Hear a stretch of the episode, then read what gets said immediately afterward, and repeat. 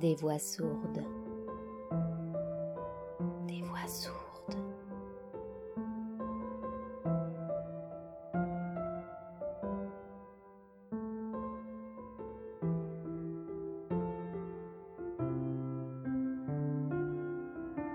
Il était une fois la princesse de Clèves.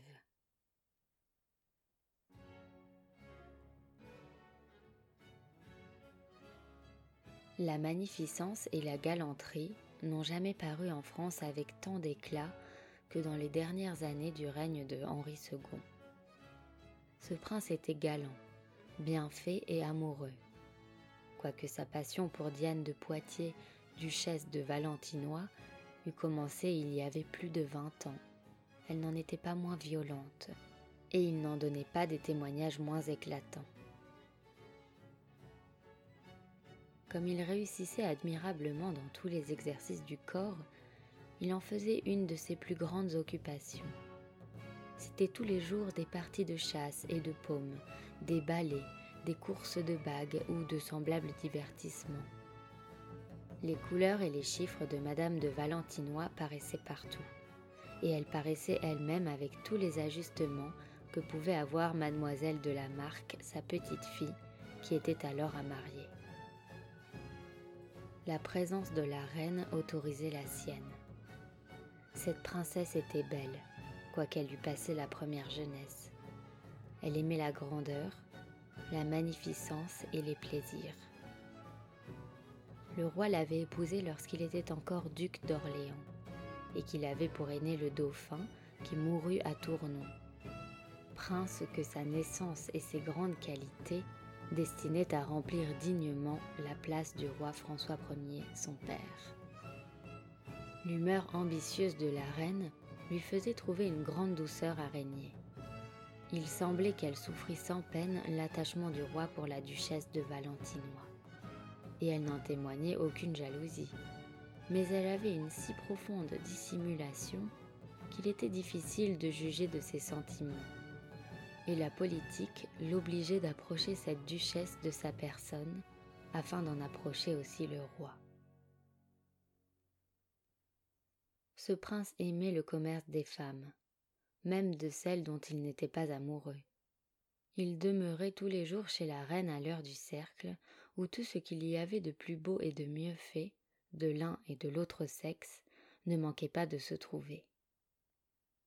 Jamais cour n'a eu tant de belles personnes et d'hommes admirablement bien faits. Et il semblait que la nature eût pris plaisir à placer ce qu'elle donne de plus beau dans les plus grandes princesses et dans les plus grands princes. Madame Élisabeth de France, qui fut depuis reine d'Espagne, commençait à faire paraître un esprit surprenant et cette incomparable beauté qui lui a été si funeste. Marie Stuart, reine d'Écosse, qui venait d'épouser monsieur le dauphin et qu'on appelait la reine dauphine, était une personne parfaite pour l'esprit et pour le corps. Elle avait été élevée à la cour de France, elle en avait pris toute la politesse, et elle était née avec tant de disposition pour toutes les belles choses, que malgré sa grande jeunesse, elle les aimait et s'y connaissait mieux que personne. La reine, sa belle-mère, et Madame, sœur du roi, aimait aussi les vers, la comédie et la musique. Le goût que le roi François Ier avait eu pour la poésie et pour les lettres régnait encore en France, et le roi son fils aimant les exercices du corps, tous les plaisirs étaient à la cour. Mais ce qui rendait cette cour belle et majestueuse était le nombre infini de princes et de grands seigneurs d'un mérite extraordinaire.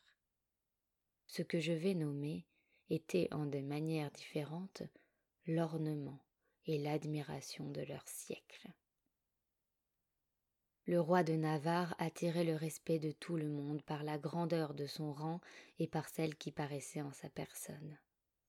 Il excellait dans la guerre, et le duc de Guise lui donnait une émulation qu'il avait porté plusieurs fois à quitter sa place de général pour aller combattre auprès de lui comme un simple soldat dans les lieux les plus périlleux.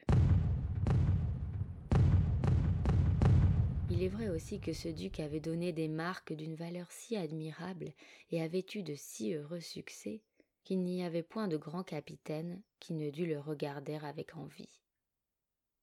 Sa valeur était soutenue de toutes les autres grandes qualités. Il avait un esprit vaste et profond, une âme noble et élevée, et une égale capacité pour la guerre et pour les affaires.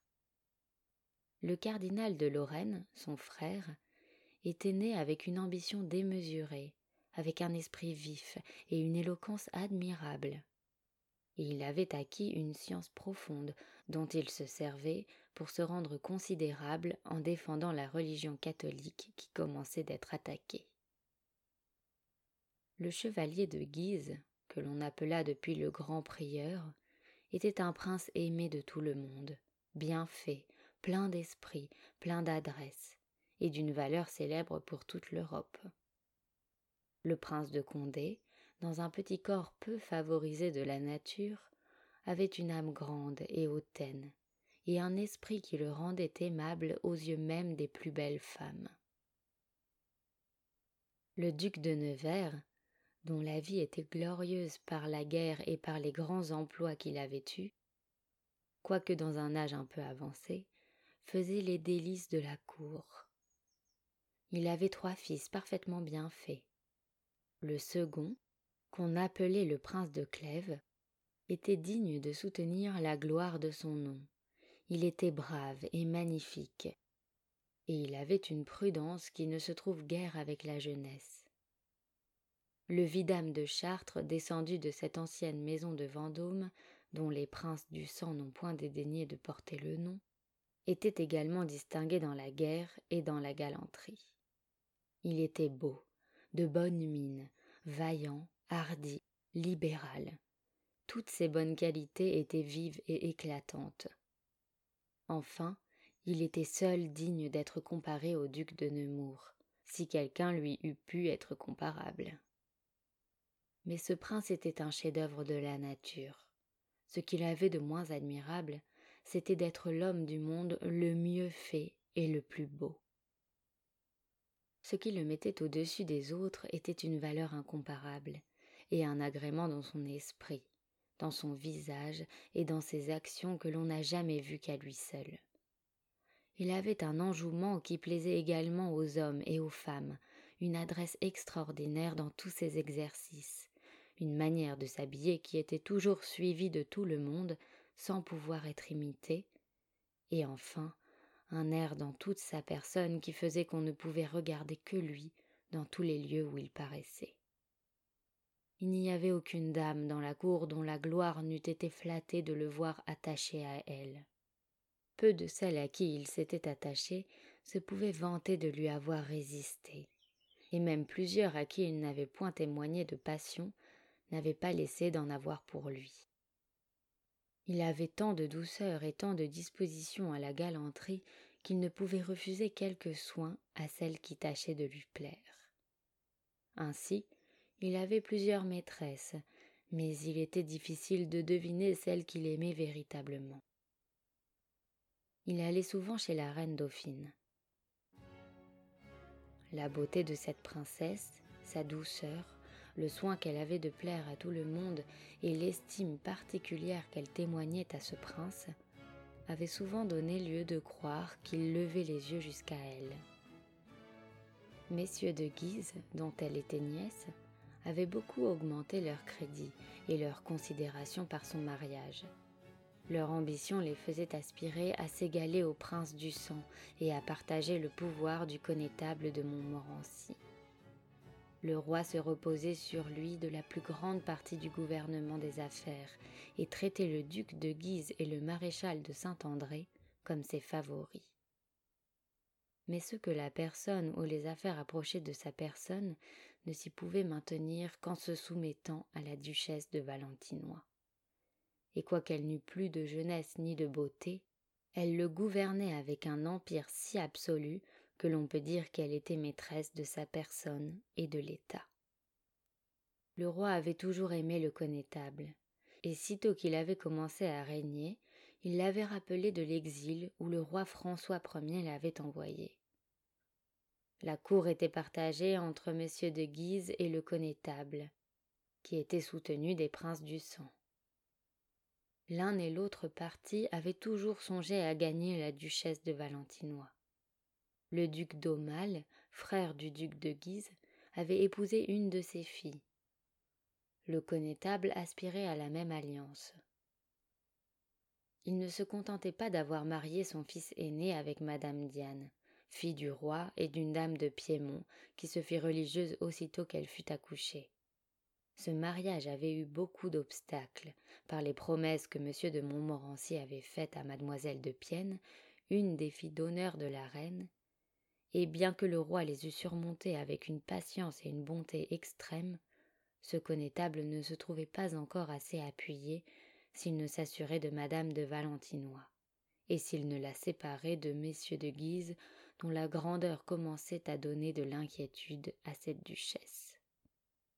Elle avait retardé autant qu'elle avait pu le mariage du dauphin avec la reine d'Écosse. La beauté et l'esprit capable et avancé de cette jeune reine, et l'élévation que ce mariage donnait à M. de Guise, lui étaient insupportables. Elle haïssait particulièrement le cardinal de Lorraine. Il lui avait parlé avec aigreur et même avec mépris.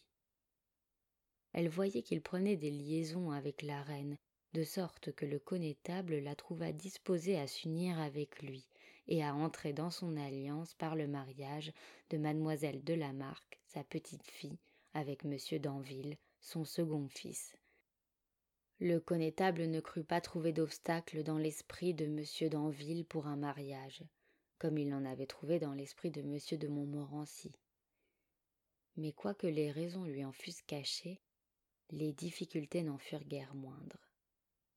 M. d'Anville était éperdument amoureux de la reine dauphine, et quelque peu d'espérance qu'il eût dans cette passion, il ne pouvait se résoudre à prendre un engagement qui partagerait ses soins. Le maréchal de Saint-André était le seul dans la cour qui n'eût point pris de parti. Il était un des favoris, et sa faveur ne tenait qu'à sa personne. Le roi l'avait aimé dès le temps qu'il était dauphin, et depuis, il l'avait fait maréchal de France, dans un âge où l'on n'a pas encore accoutumé de prétendre aux moindres dignités. Sa faveur lui donnait un éclat qu'il soutenait par son mérite et par l'agrément de sa personne par une grande délicatesse pour sa table et pour ses meubles, et par la plus grande magnificence qu'on eût jamais vue en un particulier. La libéralité du roi fournissait à cette dépense. Ce prince allait jusqu'à la prodigalité pour ceux qu'il aimait.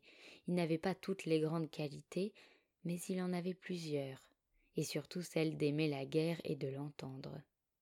Aussi avait-il eu d'heureux succès, et si on en accepte la bataille de Saint-Quentin, son règne n'avait été qu'une suite de victoires.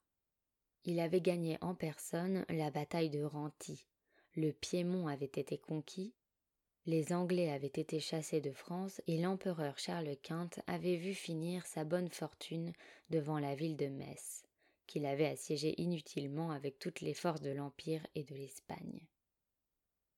Néanmoins, comme le malheur de Saint-Quentin avait diminué l'espérance de nos conquêtes, et que, depuis, la fortune avait semblé se partager entre les deux rois, ils se trouvèrent insensiblement disposés à la paix. La duchesse douairière de Lorraine avait commencé à en faire des propositions dans le temps du mariage de monsieur le dauphin. Il y avait toujours eu depuis quelques négociations secrètes. Enfin, Cercan, dans le pays d'Artois, fut choisi pour le lieu où l'on devait s'assembler. Le cardinal de Lorraine, le connétable de Montmorency et le maréchal de Saint-André s'y trouvèrent pour le roi. Le duc d'Albe et le prince d'Orange pour Philippe II, et le duc et la duchesse de Lorraine furent les médiateurs. Les principaux articles étaient le mariage de madame Élisabeth de France avec Don Carlos, infant d'Espagne, et celui de madame, sœur du roi, avec monsieur de Savoie. Le roi demeura cependant sur la frontière, et il y reçut la nouvelle de la mort de Marie, reine d'Angleterre. Il envoya le comte de Randan à Élisabeth pour la complimenter sur son avènement à la couronne. Elle le reçut avec joie. Ses droits étaient si mal établis qu'il lui était avantageux de se voir reconnu par le roi. Ce comte la trouva instruite des intérêts de la cour de France et du mérite de ceux qui la composaient. Mais surtout, il la trouva si remplie de la réputation du duc de Nemours, elle lui parla tant de fois de ce prince et avec tant d'empressement que, quand monsieur de Randan fut revenu et qu'il rendit compte au roi de son voyage, il lui dit qu'il n'y avait rien que monsieur de Nemours ne pût prétendre auprès de cette princesse, et qu'il ne doutait point qu'elle ne fût capable de l'épouser. Le roi en parla à ce prince dès le soir même. Il lui fit compter par monsieur de Randan toutes ses conversations avec Élisabeth, et lui conseilla de tenter cette grande fortune. Monsieur de Nemours crut d'abord que le roi ne lui parlait pas sérieusement, mais comme il vit le contraire, Au moins, sire, lui dit-il, si je m'embarque dans une entreprise chimérique par le conseil et pour le service de votre majesté, je la supplie de me garder le secret jusqu'à ce que le succès me justifie vers le public, et de vouloir bien ne me pas faire paraître rempli d'une assez grande vanité pour prétendre qu'une reine qui ne m'a jamais vue me veuille épouser par amour. Le roi lui promit de ne parler qu'au connétable de ce dessein, et il jugea même le secret nécessaire pour le succès. Monsieur de Randan conseillait à monsieur de Nemours d'aller en Angleterre, sur le simple prétexte de voyager. Mais ce prince ne put s'y résoudre. Il envoya Lignerolles, qui était un jeune homme d'esprit, son favori, pour voir les sentiments de la reine, et pour tâcher de commencer quelque liaison. En attendant l'événement de ce voyage, il alla voir le duc de Savoie, qui était alors à Bruxelles avec le roi d'Espagne. La mort de Marie d'Angleterre apporta de grands obstacles à la paix. L'Assemblée se rompit à la fin de novembre et le roi revint à Paris. Il parut alors une beauté à la cour qui attira les yeux de tout le monde. Et l'on doit croire que c'était une beauté parfaite, puisqu'elle donna de l'admiration dans un lieu où l'on était si accoutumé à voir de belles personnes. Elle était de la même maison que le vidame de Chartres et une des plus grandes héritières de France. Son père était mort jeune et il l'avait laissée sous la conduite de Madame de Chartres, sa femme, dont le bien, la vertu et le mérite étaient extraordinaires. Après avoir perdu son mari, elle avait passé plusieurs années sans revenir à la cour. Pendant cette absence, elle avait donné ses soins à l'éducation de sa fille mais elle ne travailla pas seulement à cultiver son esprit et sa beauté, elle songea aussi à lui donner de la vertu et à la lui rendre aimable. La plupart des mères s'imaginent qu'il suffit de ne parler jamais de galanterie devant les jeunes personnes pour les en éloigner. Madame de Chartres avait une opinion opposée. Elle faisait souvent à sa fille des peintures de l'amour, elle lui montrait ce qu'il a d'agréable pour la persuader plus aisément sur ce qu'elle lui en apprenait de dangereux. Elle lui contait le peu de sincérité des hommes, leur tromperie et leur infidélité, les malheurs domestiques où plongent les engagements, et elle lui faisait voir, d'un autre côté, quelle tranquillité suivait la vie d'une honnête femme, et combien la vertu donnait d'éclat et d'élévation à une personne qui avait de la beauté et de la naissance mais elle lui faisait voir aussi combien il était difficile de conserver cette vertu, que par une extrême défiance de soi-même et par un grand soin de s'attacher à ce qui seul peut faire le bonheur d'une femme, qui est d'aimer son mari et d'en être aimée. Cette héritière était alors un des grands partis qu'il y eut en France, et quoiqu'elle fût dans une extrême jeunesse, l'on avait déjà proposé plusieurs mariages. Madame de Chartres, qui était extrêmement glorieuse, ne trouvait presque rien digne de sa fille. La voyant dans sa seizième année, elle voulut la mener à la cour. Lorsqu'elle arriva, le vidame alla au-devant d'elle. Il fut surpris de la grande beauté de mademoiselle de Chartres, et il en fut surpris avec raison. La blancheur de son teint et ses cheveux blonds lui donnaient un éclat que l'on n'a jamais vu qu'à elle tous ses traits étaient réguliers, et son visage et sa personne étaient pleins de grâce et de charme.